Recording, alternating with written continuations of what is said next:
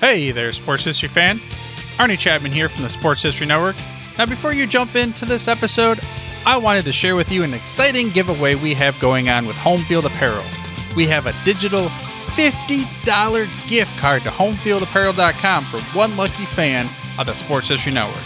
All you got to do is head over to sports history network dot com forward slash giveaways to sign up. Again, that's sports history network dot com forward slash giveaways. This podcast is part of the Sports History Network, your headquarters for the yesteryear of your favorite sport. You can learn more at sports history network dot com. Hello, old sports, and welcome to the Hello, Old Sports podcast on the Sports History Network. This is Dan Newman coming to you once again with my brother and co-host, Andrew Newman, as well as our special guest, Mister Greg Gages, who I will go ahead and introduce in just a minute here. Uh, the topic, as you'll see when you click on this episode, is the eighteen sixty-nine Cincinnati Reds. And just to sort of introduce this by way of sort of three very quick stories, uh, a year ago or so on Andrew's birthday, we don't get very creative with our gifts in the Newman household. And so I had sent Andrew a message and said, hey, you know, is there any idea of what you'd like for your birthday? And as usual, it was a book, and he, uh, this book, and it's uh, Baseball Revolutionaries, How the eighteen sixty-nine Cincinnati Red Stockings Rocked the Country and Made Baseball Famous. And so the book looked so good to me that not only did I get it for Andrew for his birthday, but I also Uh, picked up a copy for myself, and he and I which, both read it. Which did spark a controversy in our family about whether it's tacky to get someone a gift and then let them know that you also bought that for yourself. But we'll we'll save that topic for another day. So that was sort of stage one of this whole story. And then in stage two, about four or five months later, we uh, we we went to Cooperstown as a family. Andrew and my parents drove out uh, from New York, um, from, you know, well, Cooperstown is in New York, but from the Hudson Valley. And my wife and I and dog drove up from D C, and we got a, a house, a cabin for about four or five days. And Andrew and I were going through the Hall of Fame, and right at the beginning there, they have the the exhibit on the, the sixty-nine Reds. And Andrew said, well, we ought to do an, an episode on that one time. And, you know, we had read the book, and we we're like, yeah, no, it's a good idea. Let's do that. And so then fast forward another, God, six or seven months, I am in Cooperstown and at my very first ever S A B R nineteenth Century Convention, S A B R Society for American Baseball Research. And uh, the, one of the sort of keynote presentations was Greg Gages talking about not the eighteen sixty-nine Reds, but the eighteen seventy Reds, which was, you know, obviously the following year's team. And so I sent a text to my brother, and I said, I think the guy who wrote, or one of the guys who wrote that book, is at this convention and is giving me a presentation right now. And, you know, Andrew and I were texting a little bit during the presentation. I was giving him some funny lines that I'll, a couple of which I still have screenshots of that I'll, that I'll uh, share in a few minutes and get Greg to comment on. And so I said, you know, we, we had this kind of slated as kind of a mid to late summer topic for the podcast, and I said, hey, wouldn't it be great if I could get this gentleman who who co-authored this book to to come on the podcast and talk to us? So that was the genesis of it, and I dug up an email that had been sent with contact info for everybody who attended the convention, and, you know, a couple of emails later, and here we are. Welcome, Mister Greg Gages, who is the co-author, along with Greg Rhodes and John Erardi, of Baseball Revolutionaries. Mister Gages, thank you so much for joining us. Thanks a lot. I, I really appreciate the uh, offer and looking forward to it. The reason I had asked for the book in the first place is uh, my friends and I are, we sort of every year go to a stadium or two as we gradually go through every uh, major league park. And we were go, we went to Cincinnati last September, and I always try to read something about, you know, the baseball history in the town before we went. And so that was why I, I had asked for, for your book originally. And then um, I was actually very impressed with how comprehensive the Reds Museum was, going as far back to eighteen sixty-nine and all the information they had um, of the different sort of team Hall of Fames and museums. The Reds was by far the best and most comprehensive I'd ever seen, you know, from the modern day all the way to, to the team we're going to talk about tonight. So what was it? And I think you've actually, if I read the notes correctly, this mm-hmm. book was originally written in nineteen ninety-four, correct? That is correct. My co-authors, Greg Rhodes and John Erardi, did a version of this in nineteen ninety-four, which was the one hundred twenty-fifth anniversary of the team. And it was the first book they had collaborated on. And by their own admission, it wasn't that good. Uh, so they brought and, you in. And yeah, well, they brought me in twenty-five years later, but, uh, but uh, Greg and John are probably the preeminent historians of the Reds. Uh, they collaborated on Big Red Dynasty, which is the best account of the Big Red Machine era. Uh, they collaborated on a Crosley Field book. Uh, individually, Greg Rhodes has written a, written a couple of books, uh, one day by day in Reds history. He just recently released one called Red Leg Memories. It tracks the team from the nineteen fifties and sixties before the Big Red Machine era. John Erardi did a book on Tony Perez from called From Cuba to Cooperstown. And I had known them because I had been their research help for a lot of these books. And uh, when the one hundred fiftieth anniversary was rolling around, we had gotten some interest in initially just kind of reworking the, uh, republishing the uh, book that had come out in nineteen ninety-four. And after we had done a little bit of research, A, they offered me a chance to do a significant share of the writing and get on the cover, which was attractive to me because I had never done that. And uh, we realized there's just a whole lot more resources that weren't available in nineteen ninety-four.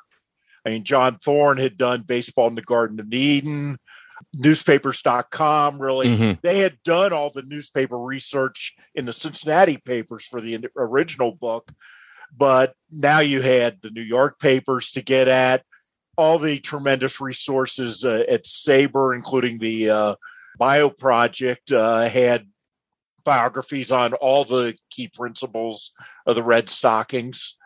And we realized this could be a much bigger book. And they had actually talked to a publisher, but the publisher wanted to do a smaller book. And we wanted to do a larger one. So we decided to uh, self-publish this version of the story and include everything we wanted to put into it. So they're called the first professional team, this eighteen sixty-nine mm-hmm. Cincinnati Red Stockings. For the audience, some of whom may not be familiar, kind of what's the sort of the elevator pitch? Who are the eighteen sixty-nine Cincinnati Red Stockings? Yeah. The funny thing is, is almost everything that you would generally say about the eighteen sixty-nine Red Stockings is not true. uh, they were not the first undefeated team. They were not the first team to tour. They were not the first professional team. There were plenty of teams and players that were paid under the table before eighteen sixty-nine, but they but they were the team that, as uh, John Thorn put it, made baseball famous for uh, for a lot of uh, a lot of different reasons. But uh, they are also not affiliated in any way with the Cincinnati Reds. The team formed in uh, eighteen sixty-six. Disbanded after the eighteen seventy season. The Reds were not in the uh, first National Association. They were in the original National League in eighteen seventy-six and were thrown out for playing ball on Sunday and selling beer in eighteen eighty. And the team that actually became the basis of the current Reds was the American Association entry in eighteen eighty-two. But this team, the thing that really made them notable is that they did all of the, you know, they were the, probably the first openly professional team, and there were other professional teams in eighteen sixty-nine. Uh, that was the first year that the uh, National Association allowed professional players. So, like I said, there had been people paid before, but it was under the table, phony jobs. Think the N C double A in the fifties and sixties, and you probably have a pretty good idea of of what it was like for uh, for those players. And they were very, the the purpose of the team, the backers decided to make the best team they could, tour the country, and see see how it played out. And they recruited players from all over the country, and this was kind of a new thing. You know, baseball was very much centered in the New York, Philadelphia, D C, Eastern Seaboard area, and this was a team that at that time was considered the Far West, and they went to New York and D C and Philadelphia and recruited most of their team. There was only one native Cincinnatian on the team, Charlie Gould, the uh, first baseman. And I, I feel like that's an important uh, distinction to make, too, is we're still about two years away from the first thing we would recognize as any kind of a, a league in the modern sense. They were a part of, that was the National Association of Baseball Players, right? Right. Um, and then two years, so, so it was a league in the sense that they all had to join this thing, but there was no set schedule. In fact, that's one of the things you guys cover so much in your book mm-hmm. is the Reds had trouble finding, you know, they had to travel to play all those East Coast teams. And even though the trip was a big success, part of it was the hope that they were then going to get those elite teams from the New York, D C, Philly areas to come play them in Cincinnati. And I think with what, one exception, that didn't really happen. Yeah. So, most, most of them did not give them a return match in, in eighteen sixty-nine.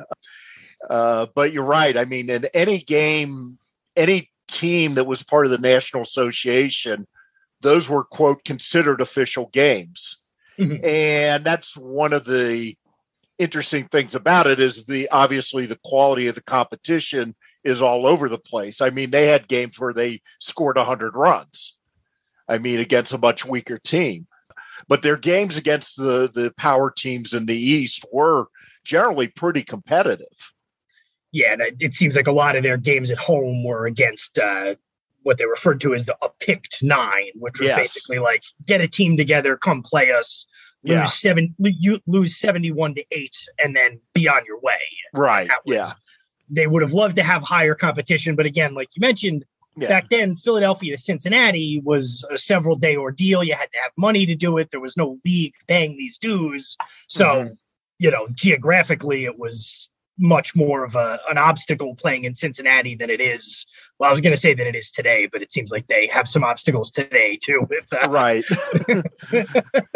yes. Uh, yeah. And they had laid the groundwork for it in eighteen sixty-eight. They had actually done a short tour in New York and Philadelphia in eighteen sixty-eight, where they played well, but they didn't dominate like they did in eighteen sixty-nine. They they were they were generally competitive with the better teams in eighteen. I believe they went ten and four on that particular tour. Between eighteen sixty-eight and eighteen sixty-nine, they really went full out on the recruiting. Uh, Harry Wright's really the most interesting person. At least he was my entry into the project because he was one of the true innovators of early baseball and really this bridge between amateur baseball that's just an entertainment and making the game a profession. Harry Wright's the guy that does that. He basically invents the manager's role. And it's not just here's where you're going to play and here's the lineup. I mean, he worried, you know, he set their hours, set practice schedules, you know, checked in on the players, uh, had a whole bunch of rules. And that whole model of managers kind of controlling the lives of their players really started with Harry Wright. But he also, he and the uh, and the, the chief drivers behind the team, which was a, a gentleman named Aaron Champion and another named John Joyce, they went all out on scouting and, and really improving the team. And the biggest signing was getting Harry's younger brother, George, to play for them. George Wright was, at that time, by far the best player in baseball. I've described him as a combination of Mike Trout hitting and Javi Baez playing shortstop. I mean, he had an incredible amount of flair, was incredible by the by the standards of the era defensively, was by far the best hitter on the team. I think he hit something like forty-seven home runs in fifty-seven games in eighteen sixty-nine. Uh, he was just A, a star player. And then they also recruited several players that were playing in Cincinnati on other teams. They recruited Cal McVey from Indianapolis, uh, to be their right fielder. He was, I think, eighteen or nineteen years old. Wright had seen him play the year before, thought he had potential. You know, they put the team together and then basically would play anybody that would give them a game for a third of the gate. Harry Wright is sort of the first star player in what we consider Major League Baseball, starting in kind of that eighteen seventy-one time period. When you see a list of, you know, here, you know, going back, you know, all the way to the eighteen seventies, yeah. even when you pull up WAR for yeah. the Braves franchise, and we'll talk a little bit towards the end about how that's kind of the antecedent of the Braves franchise. But yeah. he's kind of the one guy from way back then who appears. So did I say, if I may have said Harry, I meant to say George. George. I apologize. Yeah. yeah, George is, Harry is kind of more of a, he plays a little bit early eighteen seventies. I think, I don't know when he officially retires, much mm-hmm. earlier than George. And there's a difference in age of like twelve or thirteen years, isn't yes. there? Yeah, Harry... Harry, I think, was thirty-three in eighteen sixty-nine, which made him by far the oldest player on the team. But he did continue to play. He would play center field, and he would be probably the earliest relief pitcher mm-hmm. in baseball history. He would finish up games um, as a pitcher. But George, yeah, in fact, George was the first nineteenth century player elected to the Hall of Fame in nineteen thirty-seven. Mm-hmm. So even forty, fifty years later, he had made a big enough impression to be selected, and he was selected. It's kind of sad. He lived till he was ninety. So he was selected just a few months after, uh, after he died in nineteen thirty-seven. Whereas it took Harry, I think sometime in the fifties, I want to say. Yeah. He did not get in until nineteen fifty-three. And that was one of the fun things I worked on in the book, was just trying to figure out what took so long, because they had named several other pioneers and executives, and it was just kind of bad luck, and the Hall of Fame voting was kind of disorganized the first several years. So he did not get in until uh, nineteen fifty-three. So the, the centerpiece of this eighteen sixty-nine team is this national tour that they embark yes. on, where they go undefeated for the whole eighteen sixty-nine season. Tell us a little bit about sort of the, the idea behind that tour and how it got mm-hmm. organized and put together. Okay. Yeah. The uh, Harry Wright and Aaron Champion would generally, you would just write teams and ask them for games and get a date. And they had, after a few warm-up games in the Cincinnati area, they basically in June started to work their way east. They went up and played in Cleveland, kind of worked their way across New York before heading to New York, where they played. I want to, let me look up the actual numbers here. Yeah, and no, I'll just yeah. you look. Yeah, they started in Cleveland, then yeah. Buffalo, Rochester, and then uh, there was that game against the Union of Lansingburg. That yes. game, the, the that was a controversial game, I believe, right? Where they, mm-hmm. uh, yeah, you know, and as they gradually worked their way, and then bought, and then into Boston, it looks like. Yeah, Boston, and the games in Boston weren't particularly competitive. But then, yeah, June fifteenth. They hit New York, and they played, let's see, looks like one of their five, six, seven, eight, nine, ten, about fourteen games between June twelfth and July fifth in New York, Philadelphia, and Boston. And the first of those was the game against the Mutuals, uh, which was quickly became famous as the greatest game ever, because the final score was four to two. The Red Stockings averaged, I think, forty-two runs a game in, in eighteen sixty-nine, but they were notable. And this was one of the Harry Wright's innovations. He basically invented baseball team defense. So that's a pretty huge edge. If you know to hit a cutoff man or back up third base on a throw, things like that, he had basically invented and practiced and perfected that. So the Red Stockings' big edge wasn't necessarily hitting, even though they averaged forty-two runs a game. It was their defense. And in this particular game, it was two to two going into the ninth inning before the Red Stockings scratched out a couple runs. And they had to turn a double play in the in the uh, top of the ninth just to uh, keep it at two to two. But that four to two game, that just sent the, the writers and the papers and the baseball fans were just stunned that a game could be so well played that it would be four to two. If you held a team to ten runs back then, that was considered a defensive masterpiece. I believe you also write in the book that he, Harry Wright, was credited with inventing the defensive shift, which yes. everybody thinks of as a much more modern, really kind of the earliest you ever hear it discussed is like the forty-six World Series with Ted Williams. When people want right. to back up, they say, oh, you know, they shifted on Ted Williams. And meanwhile, in actuality, the Wright brothers, these Wright brothers, not the other yeah. Wright brothers, were yes. um, were shifting as far back as the late eighteen sixties. Yes. Yeah. And yeah, Henry Chadwick noted that, that he had the outfielders moving way in or way out, depending on who was batting. And they would, yeah, he would, he would do shifts. And yeah, that's just my, you know, miles ahead of where everybody else was at that time. There's a, there's a whole, it's on, in the version of the book I have, it's right on page one hundred, but there, mm-hmm. you know, there'd been earlier sort of tables in the book talking about how different certain things were. There was no pitcher's mound, that sort of thing. But this is all things it's like, oh, no, this is what you would recognize as modern baseball. Things like the first baseman playing off the bag with nobody on, close to the bag when there's a runner on. You mentioned hitting relays, taking leads off bases and things like that. We had done an episode a few months ago about the eighteen nineties Orioles. And in, in addition to talking about all the fighting and drinking, we talked about how they were credited with inventing the hit and run. And we talk about how you don't even think about that needing to be something that had to be invented, but it obviously did. Mm-hmm. And here we are a couple decades earlier, and you're thinking, oh yeah, of course, the, of course uh, uh, they would shift on defense, or that they would try to turn a double play, but that you can't take that for granted. Somebody had to invent that or pioneer mm-hmm. it at least. And it seems like the Harry Wright, uh, Cincinnati Red Stockings, and then later the Boston team were mm-hmm. some of the uh, real pioneers in that regard.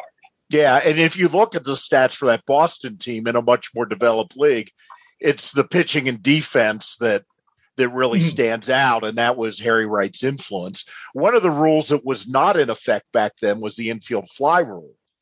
So they would often get out of innings by, you know, letting a pop-up fall with runners on and then quickly turning a double play. Yeah, the other rule I thought that was interesting that was the is sort of the um, the being able to catch the ball on one bounce on one bound, right? Mm-hmm. Where that was still considered the same as a uh, like catching it on the fly would be. In a lot of ways different. Again, pitcher had to throw underhanded and no mound, forty-five feet. But in a lot of ways, baseball's always been baseball, or at least as far yeah. back as we're talking about here, where the outfits and the uh, the facial hair looks different, but a lot of the play is still the same kind of thing. Yeah. In eighteen sixty-nine, the rule was actually, they had they had made the rule that you had to catch a fair ball, but a foul oh. ball could be ca- caught on a bounce for an out. Oh, and yeah. that actually made an interesting situation for the catchers, because you would get foul tips, mm-hmm. and if you caught them on one bounce, they were out. So a catcher that was brave enough to get close and catch ball, you know, catch foul tips on one out on one bounce was highly valued. So they're on this tour. They're winning all these games. Before How are you they... go, Dan, I did just want to say, because you brought, you brought up the catcher real quick. Yeah. I don't think this was the intent, but uh, Doug Allison in this book, you really do start to the parts where they're complaining that he's not a uh, Allison was the catcher, right? Yes. Yes. Where they're complaining that he's soft and he's missing games due to injuries as a barehanded catcher. you, yes. you, you do have to really feel bad for the guy, even though in a lot of ways he wasn't the most sympathetic figure in this book. A few times I had to catch myself as like, oh, they're accusing this guy of dogging it for having sore hands, catching the ball yes, barehanded. Yeah. So, yeah. You man. read the game accounts, and like every third game, split lip, cracked thumb. Uh, yeah, he, he took a beating. Yeah. So I was going to save this to the end, but this is one of the, I took a couple pictures, Greg, of your, your okay. slides during the game, because just the quotes were just so hilarious to me from the newspaper account of the time. And I had okay. sent them to Andrew. And so this is Doug Allison in the Cincinnati Gazette. As for Allison, he should be placed in right field where he would have nothing to do or be accommodated with a sofa while catching. His lazy antics are utterly without excuse, and he does not gain any credit by indulging in them. Yes. And then they also said, Mister Ar- Mister Allison's organ of self-conceit has been terribly enlarged this season. The public expects work and no fine airs and no exhibitions of crooked temper and exaggerated self-importance. Allison is not the best catcher in the country by several. Yeah. So they really beat this poor guy up. Yeah, that was in eighteen seventy. So that was the year after. Although I remember that those two quotes at the time, the Red Stockings, I think, were forty-two, two and one with their record. And apparently that wasn't good enough for, for the papers. Uh, so the, the quotes from the newspaper kind of lead into the question I was about to ask. While they're on this tour and they're winning all these games, how are they being received back home? The city is just absolutely falls in love with them. I mean, mm-hmm. they're they're telegraphing the scores back for each game, and the excitement just builds because the whole idea that a team from the West could even play with all these teams in the East that have been around a lot longer and things like that was just shocking. And, you know, one of the purposes the the Red Stockings club that came together was to help sell the city, just in a commercial way, raise the profile. That that's a very modern, you know, a sports team as a city representative. This this is kind of where it starts. Yeah, it might be the first instance yeah. of that. So yeah, the city is getting completely excited, and by the time they finish the tour of the West on July fifth, and they go to Washington, they beat the Washington Nationals. They're received by President Grant, mm-hmm. which if you think you're a twenty-two-year-old baseball player and you're meeting the greatest hero in the country and the president, who supposedly said to them, hey, I see you warmed the uh, the Nationals uh, yesterday. Uh, and Grant know. is from Ohio, so Grant there's that tie-in. Ohio and not that far from Cincinnati. And you're just kind of another baseball team before June, and by July, you're by far the most famous team in the country. You're getting written up in the national magazines like Harper's Weekly and Leslie's Illustrated. You've got, you know, woodcuts of the team and things like that. They come back to Cincinnati in July from Washington. The team throws them, or the city throws them, a parade. They play an exhibition game, which is actually the, the, the ticket to the Hall of Fame has, and that's on the back cover of the book. Mm-hmm. They play an exhibition game to raise money for the club, and they play a pick nine and beat them like fifty to nine.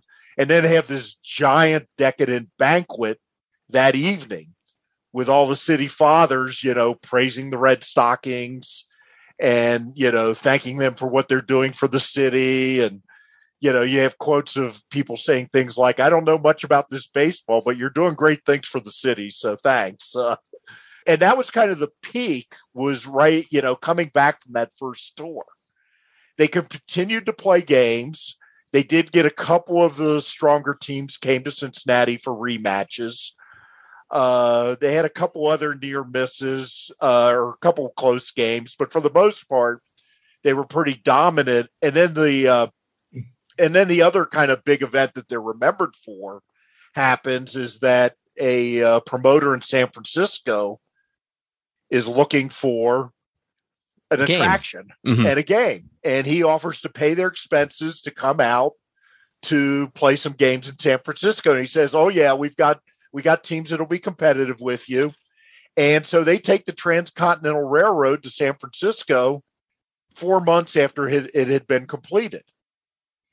And they play games through like Saint Louis and that area. And they get on the train, take the four day trip to California, get to San Francisco, beat the teams by an average of like fifty to five. But, uh, you know, they were the first team to play on both coasts, and it wouldn't happen again until nineteen fifty-seven. That's a good point. And I think yeah. that's an important aspect of this to keep in mind, is this would not have been possible even five years earlier, Civil War right. notwithstanding, because the Transcontinental Railroad was just very, very recently finalized. And so there's all of the sort of historical aspects of this, whether it's the technological revolution in communications with the ability to telegraph back to the home city to let them know how the team's doing, newspapers are proliferating. And then you have the Transcontinental Railroad, which for the first time allows these teams, albeit, albeit, you know, a lot more slowly than we would at- would expect in this day and age, allows them to travel back and forth from coast to coast, all in the same baseball year. Right. Yeah. Yeah. And, and the baseball year back then ran more, it was more like from May to November mm-hmm. is, is when they played, played most of their games. And, uh, and then when they got back from that tour, they had a few more games.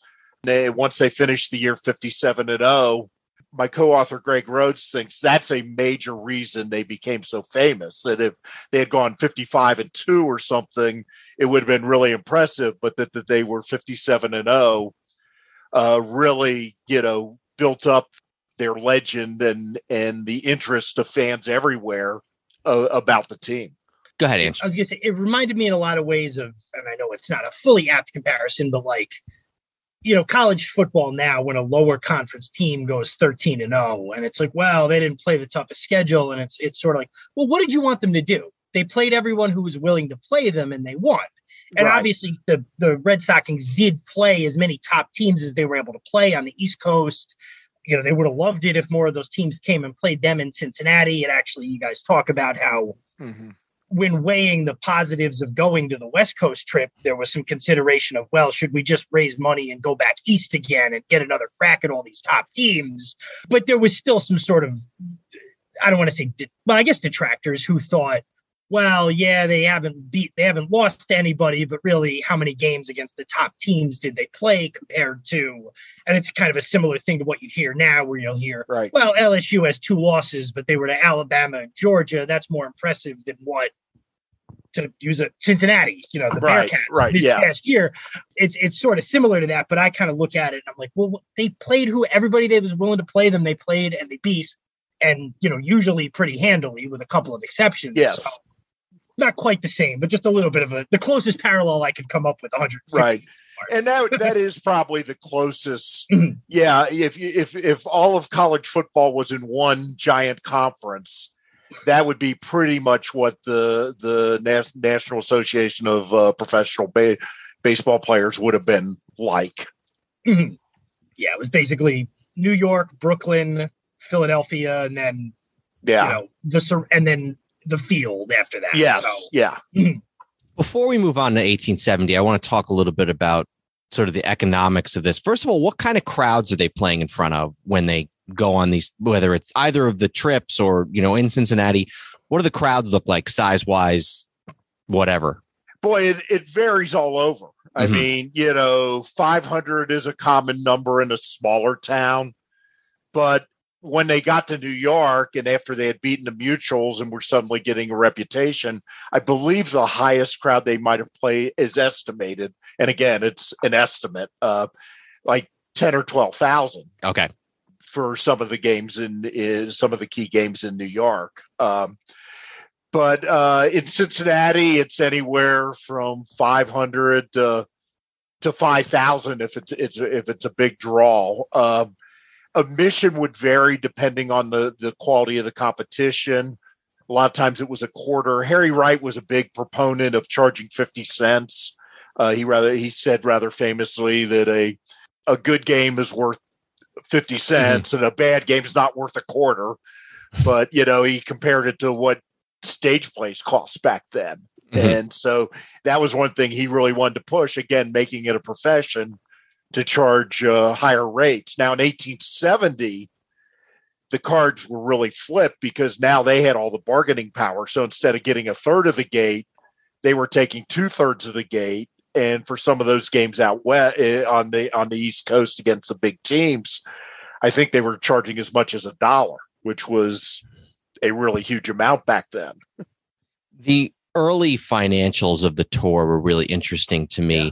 The fact that they would get to some of these cities and it would be a real problem if there was rain, for instance, because yes. that would mean there was no game. And they, they had one yeah. scheduled the next day, you know, miles and miles away. So they would lose every time it rained. They'd have to worry about losing money and potentially not being able to keep the tour going. Right. There, there, there was a early case where they had to borrow money from one of the backers' wives, I believe, to, uh, to make the next stop. And the, the club had formed in eighteen sixty-six, late late in the year. And they had spent a fair amount of money, both recruiting players and making improvements to Union Grounds in Cincinnati where they played. So they, particularly in eighteen sixty-nine, they were they were starting to make more money, but, you know, using it to pay off, you know, pay off the debts just as fast as they were bringing it in. And, you know, they made a decent amount of money after the East Coast tour. The West Coast tour was paid for by the uh, by the promoter, but they didn't make a lot of extra money off that because the games were so uncompetitive. And toward the end of the year, you you know, they weren't playing great teams, so they weren't drawing that much. So by the end of eighteen sixty-nine, I think there's, I forget what the exact number is. I think it was one dollar and thirty-nine cents in profit for the entire year. Wow. But it, you know, like I said, it, it would change in eighteen seventy, at least for a while. And then the economics kind of went backwards on them. So let's move forward to eighteen seventy. And this is when the winning streak finally comes to an end uh, out in New York and Brooklyn. Yes. And that is considered kind of maybe the first greatest. You said there was one in sixty-nine as well that was considered yeah. the greatest game ever played. But this, even yeah. when you sort of read, you know, stories of, you know, the greatest baseball games ever played, this is like the one from the very early days that makes it on there. Tell us about the team they played and, and how the streak came to an end. Okay. Uh, the team they played was the uh, Brooklyn, Brooklyn Atlantics. They had done the exact same pattern that they had done in eighteen sixty-nine. They, well, they, they did make a trip to New Orleans for some warm-up games, played around the city, and then started to work their way east. They came in, played the Mutuals that they had beaten, I think, four to two the year before and just trashed them. And then the next day they played the Brooklyn Atlantics. And the Atlantics had been one of the best teams in baseball for several years. They had always been a strong competitor. In eighteen sixty-nine, however, the Reds had beat the Red Stockings had beaten them thirty-two to ten. So there was no real expectation that they were going to get upset. But again, they played a, hu- a very competitive game that was tied. Uh, I think it was five five after. Um, yeah, it Have was five five after after nine innings. And at that point, the Atlantics were willing to take a tie. But under the rules of the day, uh, the challenging club, which was the Red Stockings, if you if you insisted you wanted to take a tie and the other team did not want to take a tie, it would be a forfeit. So Harry Wright pointed that out to them. And then they uh, so they agreed to go ahead and play extra innings and play it out. And one of the funny things that you have in the book yeah. is that one of the reasons why they were so eager for ties was that you could then spend, or I'm sorry, you could then make more money with a rematch. Yes. Yeah. And there's a lot of, you know, there's a lot of rumors in a lot of games of, oh yeah, that's kind of a fishy tie. This team that uh, isn't competitive with another team. And, uh, you know, there might have been that kind of influence to just, yeah, to squeeze an extra game with more interest in it. But in this case, five five after nine, the team is scoreless in the tenth. So again, this is, by the standards of the time, an incredibly tight, low-scoring game. The Red Stockings scratch out a couple of runs in the eleventh inning. So they're up seven to five. Everybody thinks it's over. But the Atlantics come back with a rally. There's one mildly controversial play where there's a ball hit into right field. Cal McVey is going to field it. A fan jumps on his back because it was standing room only. But it really didn't have much influence on, on the outcome because basically the Red Stockings didn't get anybody out in the bottom of the eleventh. And, and they ended up scoring three runs, and that ended the streak as they lost eight to seven in eleven innings. And this was now the greatest game ever. And I compared it in my talk to game six of the seventy-five World Series or the two thousand eleven World Series, where you had just a lot of back and forth, extra innings, and, you know, one final big, big change in the, in the outcome. Now, the one thing that we realized as we were working on this book was that almost the general narrative about the Red Stockings was, oh, they lost a game, nobody cared anymore. And that was not the case at all. I mean, they won their next fifteen games after that. And the club actually made plans to add seats to the stadium in August when they were going to be away on a road trip. And, you know, if everybody was losing interest, that's a funny way to show it, I guess. And the team continued to be very competitive until August, when a lot of things happened all at once that kind of, you know, set up the end of the Red Stockings after the eighteen seventy season. I think one of the things is, and I was happy to see you guys printed the the telegram about it, because um, probably the genesis for this podcast, just in general, not the specific episode, but my brother and I grew up watching the Ken Burns mm-hmm. baseball tapes mm-hmm. over and over and over. Yeah. And they do, they have and the, the I actually watched that clip just before we started here as like a way oh. to get myself in the right frame of mind, that that yeah. eight minute or so clip on the Red Stockings. But anyway, go ahead, Andrew. Yeah. So after the loss, Champion uh, sends a telegram back to Cincinnati where the fans are watching, and it says, New York, June fourteenth, Atlantic's eight, Cincinnati's seven, the finest game ever played. Our boys did nobly, but fortune was against us. eleven innings played, though beaten, not disgraced. A B Champion, Cincinnati Baseball Club. And the Ken Burns baseball, which is in a lot of ways great. It's a great primer. Mm-hmm. There are things they gloss over. And I think after he read, after the narrator reads that telegram, he basically says, with the streak over, attendance dropped, interest waned, and the club folded. Mm-hmm. Like, and that's, that makes it seem like, oh yeah, they lost, and the, these supposedly really, really diehard fans yeah. were just like, oh, well, we're not interested if they're ever going to lose. Mm-hmm. And, and really, as we'll get to, it was a lot more complicated than that, as eighteen seventy turned into eighteen seventy-one. But uh, mm-hmm. I think that may be where some of that comes from in this day and age, is yeah. to the extent that people remember it. They're like, oh, well, as soon as they lost, people stopped caring. And that's really not yeah. right. Right. So if that's not what sort of brings things to an end for the Red Stockings in Cincinnati, what is?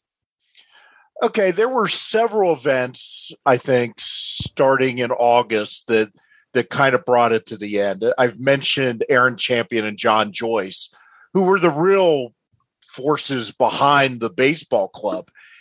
And the Cincinnati Baseball Club, that was basically an organization, you could almost think of it as like the Green Bay Packers on a much lower scale. I mean, basically it was these lawyers and businessmen in the city that all contributed to being part of this club, you know, contributing the funds for it. But they were the ones that were really driving toward, we're going to be professionals, we're going to have the, you know, the best team that we can recruit. And on August second, they both resigned from the club. So this is the middle of the season. They're still one of the top teams in the country, and their two driving forces just resigned. Thomas Gilbert, in his wonderful book that won the Casey Award, How Baseball Happened, really dug into this. This is a case of, you know, it's sad when a really great uh, source comes out after you've published the book. Uh, but uh, he noted that Joyce was mixed up in the rackets, and Champion had political uh, aspirations, and these guys were best friends. And he figured the best way to protect his interest in the rackets was to help his best friend get elected.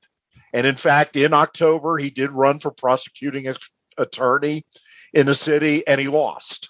But to the extent that he thought maybe the baseball team would give him a kickstart to his political career, didn't happen. But that left the club in charge of a, a gentleman named A P C Bonte, who did not have the same passion for having the very best team out there. A couple weeks later, George Wright, the best player in baseball, the star of the team, tries to steal second base and rips up his knee. Mm-hmm. He's not done for the year. He does come back, and it's kind of amusing because the rules back then allowed you to have a courtesy runner. So he eventually came back. He would play first base or outfield instead of shortstop, and somebody would run for him while he batted, but he wasn't the same player. And one could really argue the difference between the Red Stockings and the field in eighteen sixty-nine and early eighteen seventy was George Wright. And having him hurt uh, really really put a damper on the on the team's prospects. And then they started to have a lot of dissension among the team. The team kind of divided up into two factions, which I think I called in the presentation the rule followers, which was the Wrights, mm-hmm. Charlie Gould, Cal McVey, and the rule breakers, Charlie Sweezy, uh, who battled alcoholism throughout his career, uh, the pitcher Asa Brainard, Fred Waterman, the other, you know, the other players on the team. You had a faction, and it boiled over in a game in Portsmouth where the Red Stockings actually won on a walk-off grand slam by Charlie Sweezy. And on the boat ride back, apparently a bunch of fights broke out. And it wasn't clear whether it was among the players, the crew, the other passengers, or all three. But when they got back to Cincinnati, the uh, club basically expelled Charlie Sweezy mm-hmm. for starting the fight. One day later, they realized, well, George Wright is still hurt. We got some really key games coming up with Chicago, and Charlie Sweezy's still a good player, and he apologized, so they let him back on the team the next day. Jeez. But it was clear that there was a lot of dissension. But the thing that really killed him was after the Red Stockings' success in eighteen sixty-nine, Chicago city backers saw that and said, we want one of those too. And they actually, they put an ad in the New York Clipper saying, we're forming a professional team. If you're a player, let us know, and uh, we'll make you an offer. And they hired a guy named Jimmy Wood, who was a longtime player with the Brooklyn, one of the Brooklyn teams, to put the team together. According to his diary, Harry Wright actually recommended him to the city, the Chicago city backers. They dropped eighteen thousand dollars on a team. And at the time they were going to play, they had had a good, not a great record. I think they were forty-eight and eight at the time they played the Red Stockings, who only had, I think, two losses and a couple ties at that point. But because Chicago was so adamant about your, your job is to beat the Red Stockings, this team is put together to beat the Red Stockings, this became a giant rivalry between the two two teams. They played a game in Cincinnati. George Wright wasn't ready, and Chicago won ten to six. Close game, but but the Red Stockings just just couldn't hit. A few weeks later, they went up to Chicago for the return game. fifteen thousand fans turned out. They played at a place called Dexter Park that is not too far from the current site of Comiskey. Close game again. Red Stockings defense collapses in the ninth inning, eight eight going into the ninth. They give up eight runs and lose the game sixteen to eight. And because so much had been put into this regional rivalry, and the two cities were commercial rivals at that time, that is, in our mind, what sank the Red Stockings. Mm-hmm. Because after those two losses, they weren't even the best team in the West anymore. They tried to get a rematch. Chicago was like, no, we beat you twice. Uh, we we really don't need to do that. So they played out the season. They lost a couple more games. Although at the end of the year, they actually had the best record of the good te- the professional teams in the uh, National Association, but that wasn't how the pennant was determined. It was beating a team two times out of three. In fact, at the end of the year, there was really no champion because there was a game between Chicago and New York that went uh, into extra innings. And then it looked like there's some chicanery with the umpires, and one team went ahead and the other one walked off the field.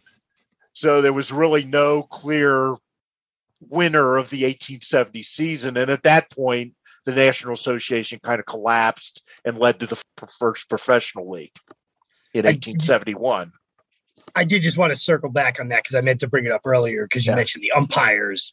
The book yeah. uh, is very good. It goes into sort of umpires were kind of just had to be chosen and agreed. There was no like right. assigned umpire to a game. It talks about how guys on the Red Stockings on a day off or something might umpire a different game for two different teams, and the teams right. had to agree on who would be the umpire. And if you're yes.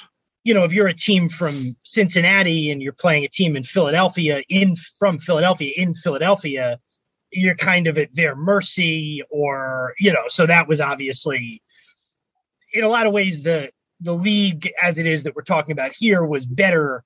It was the first league that was organized at all, but mm-hmm. the, these late eighteen sixty, early eighteen seventies showed just how much that, how much more needed to be done. And right. To the National Association in eighteen seventy-one. Yeah. It was funny. One of Harry, Harry Wright's last job in baseball was actually the supervisor of umpires for the National League in, I think, eighteen ninety-four. He had retired from managing, but he was still very highly respected. But it wasn't, I think, until eighteen seventy-eight or seventy-nine that the National League said, we got to have a professional group of umpires. And they actually, you know, had a staff to umpire the games. Otherwise, like you said, yeah, a, hmm. a player, another player would umpire the games. In their first game against Chicago, there was a lot of blame on the umpire. They thought he hadn't called a fair game, and they actually agreed to get one of the most respected players from the East to call the uh, the game, the second game in Chicago, a guy named Robert Ferguson, who's a big name in eighteen sixty and eighteen seventies baseball. We should probably now move to the end of the, so the eighteen seventy season ends. It's not the eighteen sixty-nine season, but on the surface, it's still in a lot of ways a mm-hmm. successful campaign. Right. And then sort of the fallout that happens between the board, the Wright brothers, and what ultimately leads to there not being a Cincinnati Red Stockings anymore by the time the dust has settled. Yeah, the attendance did fall off after those losses to Chicago. And so that put the, uh, the the club, which was putting up all the money and, again, spending it as fast as they were making it, in a tough spot. And the other thing that, that really hurt him was the one thing the Red Stockings had established was there was a market for baseball played at the highest level, which meant good baseball players. There was now a very, you know, the demand for them was much higher than what they had than what they were paying this time around. And uh, the head of the, the new head of the, uh, of the baseball club, it actually was actually quoted in the Cincinnati Enquirer uh, sometime in October with words to the effect that, hey, the Wrights are pretty good, but they're not, you know, we can get along just fine without them. And people were, you know, pretty much at that point, actively recruiting Harry Wright to take over their team. And there were a lot of players, high level players, both on the Red Stockings and on other teams that were like, we want to go play with Harry. The guy's a winner, you know, it's, uh, and basically the club tried to figure out what, what would work with the money that they were making at that time. And they realized it was a much smaller amount. So they made some offers to some of the players, but they basically weren't competitive. They were pay cuts from what they had made the year before. Harry Wright then got an offer from Boston to organize the Boston team, and he and George went to Boston along with uh, Charlie Gould and uh, Cal McVey, that, that little clique. The rest of the players went to Washington as a group and played for, I believe, the Nationals. And of that group, Andy Leonard's the only one that played for Harry Wright again. He joined the Reds, the Boston team in eighteen seventy-two, and had a very long career in that era of the, of the uh, National Association and the early days of the National League. But at that point, the club just said, we're we're just returning to playing amateur baseball. And that was it. And uh, a year later, they auctioned off all the trophies and and uh everything, and that was the end of the Red Stockings. And I know you have an article in the or an article you have a chapter in the book about some of that lost memorabilia and where yes. exactly it ended up. And that eighteen seventy-one team, I'd have to double check that, but I think that that eighteen seventy-one Boston Red Stockings is probably the only eighteen seventy-one team that can be directly traced to a modern day major league team yes. because of the Boston Red Stockings, Red Caps. And then, yeah, you know, they eventually become the Boston Braves, and then they're the Milwaukee Braves and the Atlantic Braves. So, right.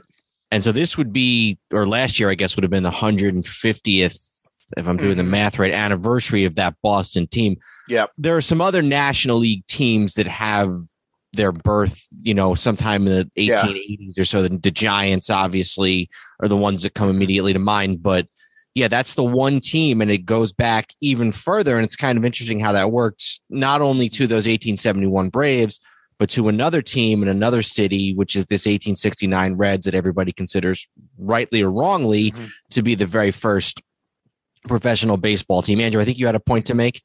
Well, I was just going to I was going to read that initial quote about the Wrights before they left from the book. It says, uh, they are good players beyond a doubt, but the papers have been so loud and so extravagant in their praise that, to be frank, their heads are turned and they seem to consider that we cannot get along without them. And then after the announcement is, oh, we're not going to pay players, we're going to go back to amateurism, the papers, a lot of whom had been very supportive of the club and the board before that, are pretty scathing. There's I'm looking at a I'm looking at a, a cartoon of fat, out of shape players yes. with the Cincinnati red uh, with the Cincinnati logo on there. That's the one guy is fanning himself sitting on a bucket. And then there's they ran sarcastic headlines about how an exciting game of baseball is expected to come off on the Union Grounds on fourth of July. The contestants will be the Red Stocking and the early birds of Cumminsville. Uh, just really going after the, the team. So mm-hmm. it just kind of also belies the, the point we were talking about a few months ago that, oh, after they lost a game, the fans stopped caring. They were mm-hmm. obviously frustrated with how the eighteen seventy season went, but they were even more frustrated when, you know, they, by all accounts, could have fielded an at least competitive team going forward mm-hmm. and decided to just fold up the whole endeavor. Yeah. Yeah. And, and again, that's, that's very much the, the influence of not having Champion and Joyce there because, mm-hmm.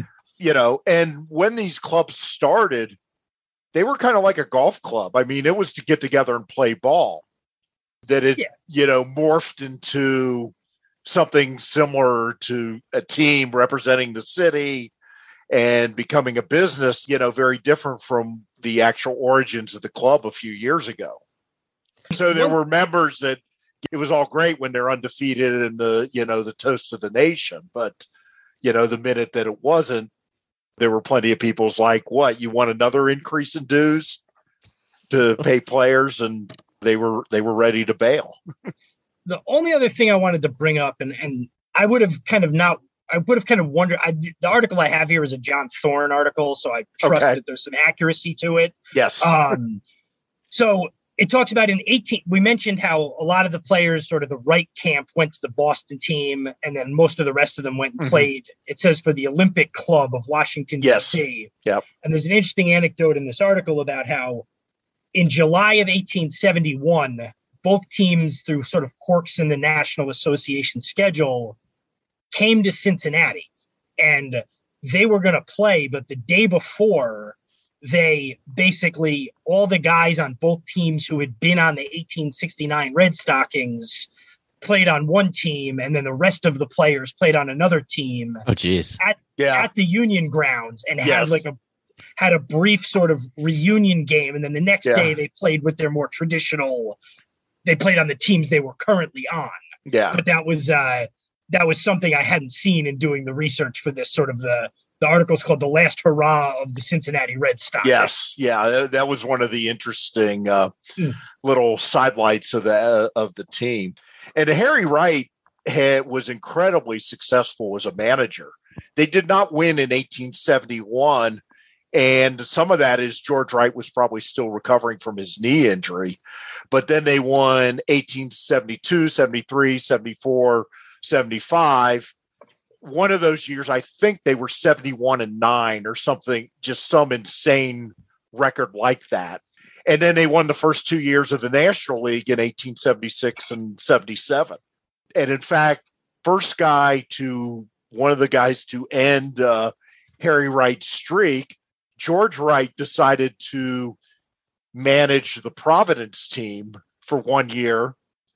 They won the championship. And then George was getting at that point close to retirement, but uh, you know, he was one of the guys that stopped uh, stopped Harry from winning. Harry then, after he left Boston, he was hired by the team that became the Philadelphia Phillies.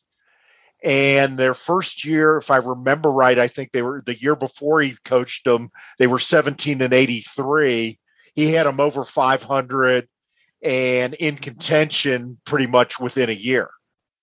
and he managed them for like another another like decade or so.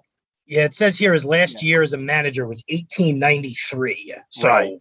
yeah, yeah, you know, twenty-five years after the the team we've been mostly talking about today. Right, and then there was an interesting thing when he died. He died in eighteen ninety-five. The National League decided we wanted to raise money to put a monument on his uh, a grave, which they did do. So they played a series of exhibition games in every city. And in Cincinnati, Charlie Gould, who had played for the team, the eighteen eighty-two Reds, Reds, Reds who had won the uh, American Association in their first year, played the current Reds, the eighteen ninety-six Reds.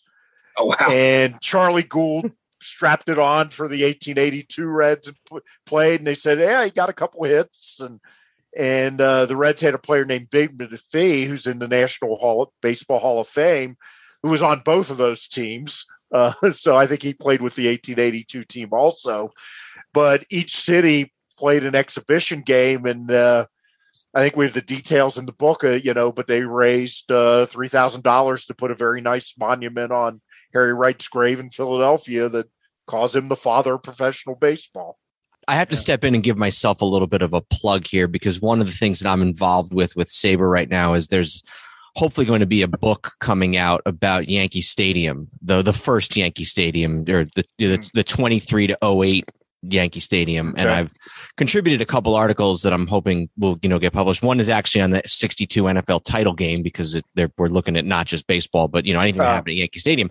Hmm. And the other thing is I'm writing about sort of the last several appearances of Babe Ruth at Yankee Stadium, sort of post playing. Mm-hmm. And one of them is Babe Ruth Day, that was held in, I believe it was nineteen forty-seven was when they did Babe Ruth Day. Mm-hmm. And the, one of the notes that I found was that it was, and it was, there was a Babe Ruth Day. It was not only at Yankee Stadium, but there were Babe Ruth Days throughout the majors mm-hmm. and even in the minor leagues and even in Japan, interestingly enough.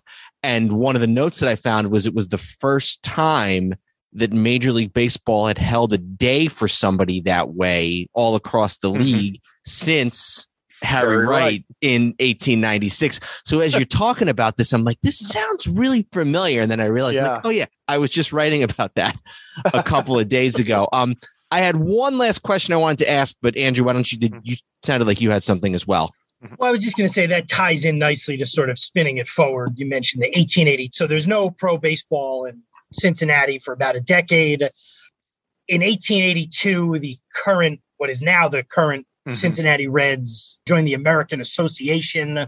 They're there, what, until eighteen eighty-nine, and then jump over to the National League, and that's the uh, franchise that still exists to this right. day, barring a brief name change to ward off anybody's fears that they are a, were a communist organization, despite the fact that the existence of the franchise predated communism. Yes. But other, than, other than that, they uh, they still exist to this day, and and um, you know, so that's the tie. There was there was that ten year gap, and also the the just the Red Stockings name. They were really the the team, and you can correct me if this is another mm-hmm. one of those falsehoods, but that sort of what we consider the classic baseball uniform of like the high socks.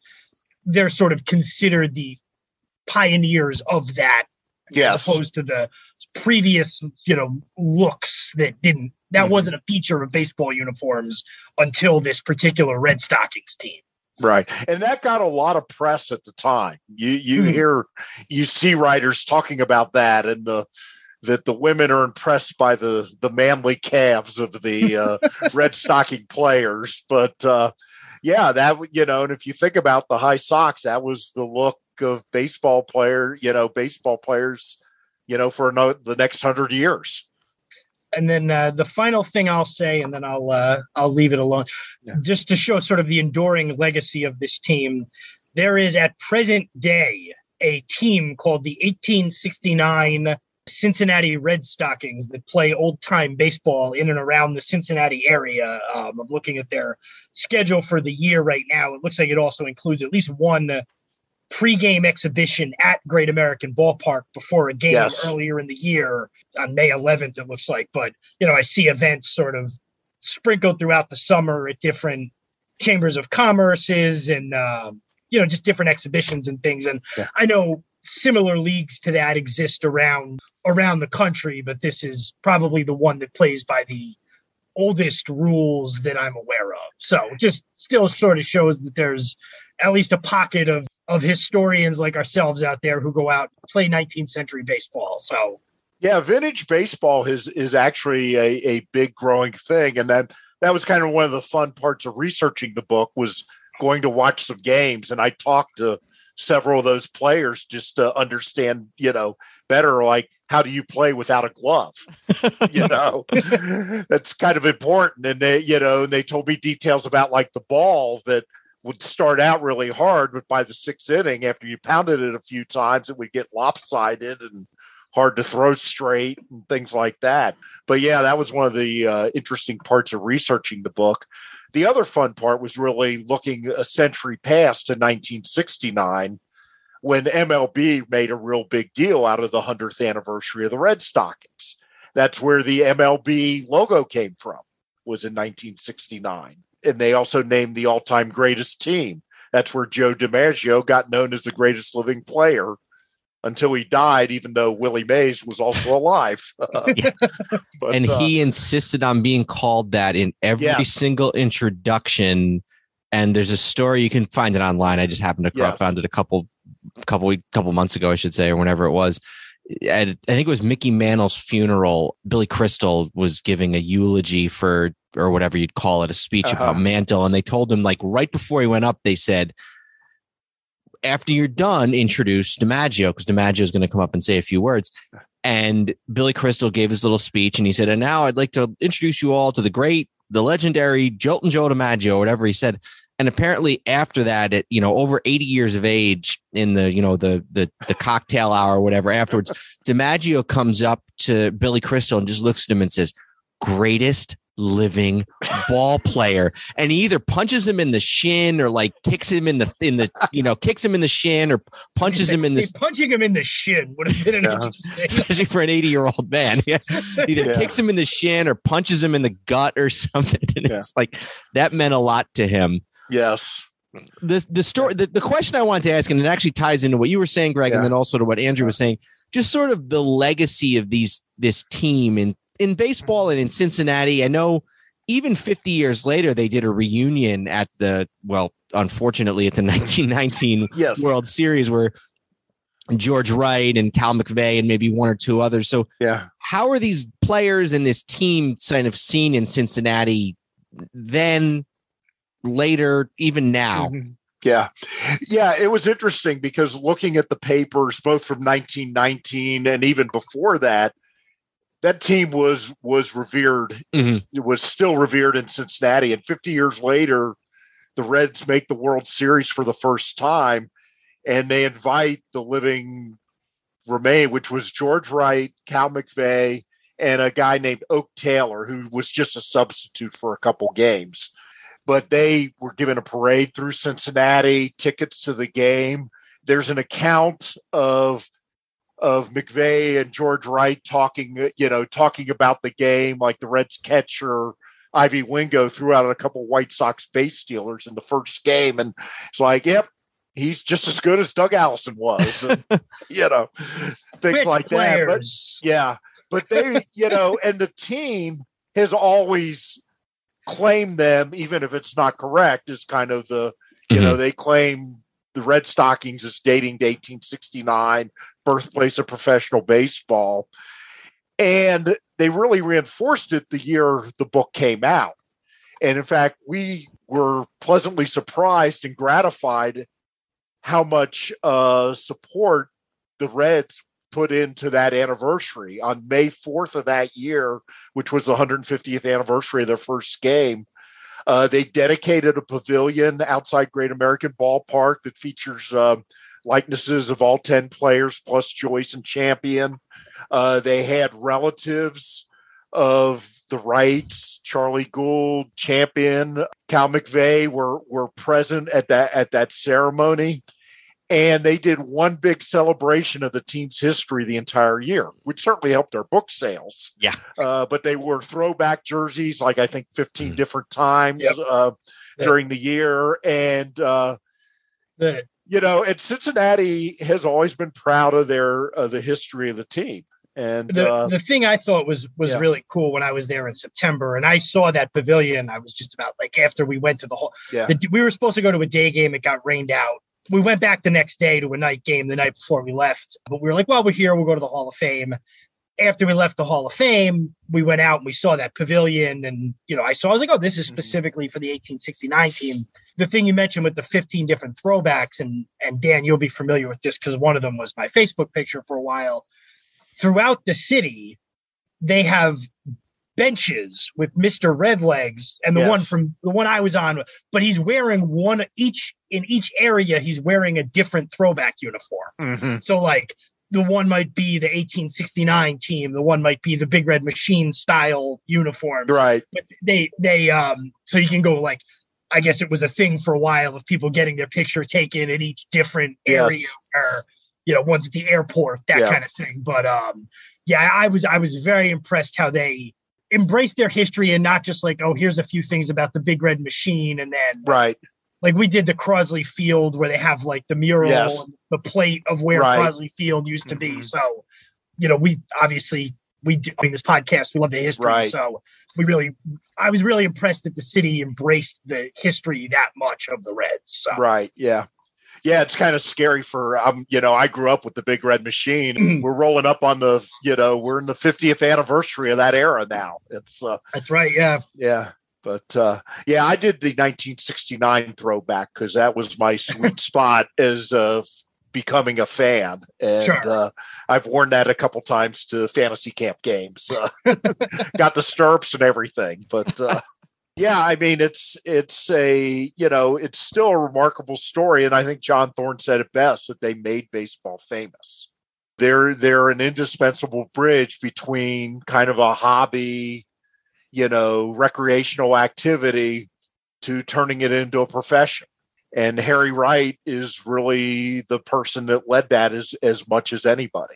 And we very much enjoy uh, talking about these. We, you know, we talk about everything on the podcast, but we like kind of really, really going back far to the beginning of these teams and these leagues and all these foundings. And so, Greg, we enjoyed the book. I enjoyed your presentation in Cooperstown a few months ago, and we encourage everybody once again to go out and purchase Baseball Revolutionaries, How the eighteen sixty-nine Cincinnati Red Stockings Rocked the Country and Made Baseball Famous.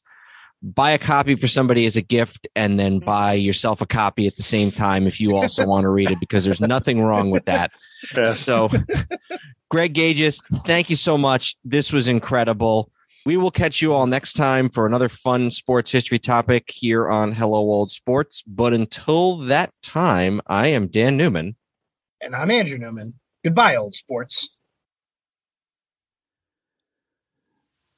This podcast is part of the Sports History Network, your headquarters for the yesteryear of your favorite sport. You can learn more at sports history network dot com. Hey there, Sports History fan. This is Arnie Chapman, a k a the Football History Dude, and I wanted to thank you for stopping by to listen to another episode here on the Sports History Network. Our podcasters are passionate about uncovering and sharing sports stories from yesteryear. And if you didn't know it already, we have over thirty shows across the network covering all sorts of sports history topics. In fact, here's a glimpse into one of our awesome podcasts here on the network. Join George Bozica, the president of the P F R A, and myself, John Bozica, each month for the Professional Football Researchers Association official podcast. We'll discuss the history of the game, the many names of the game, and so many different things for you, making the history of football not only entertaining, but fun at the same time, as we join you on the Sports History Network on the official P F R A podcast. How about that? I bet you're super hyped to go listen to that new podcast, right? Well, to learn about this show and all the other podcasts on the network, head over to sports history network dot com forward slash podcast. Again, that's sports history network dot com forward slash podcast. Head over there today to find your next favorite sports history podcast.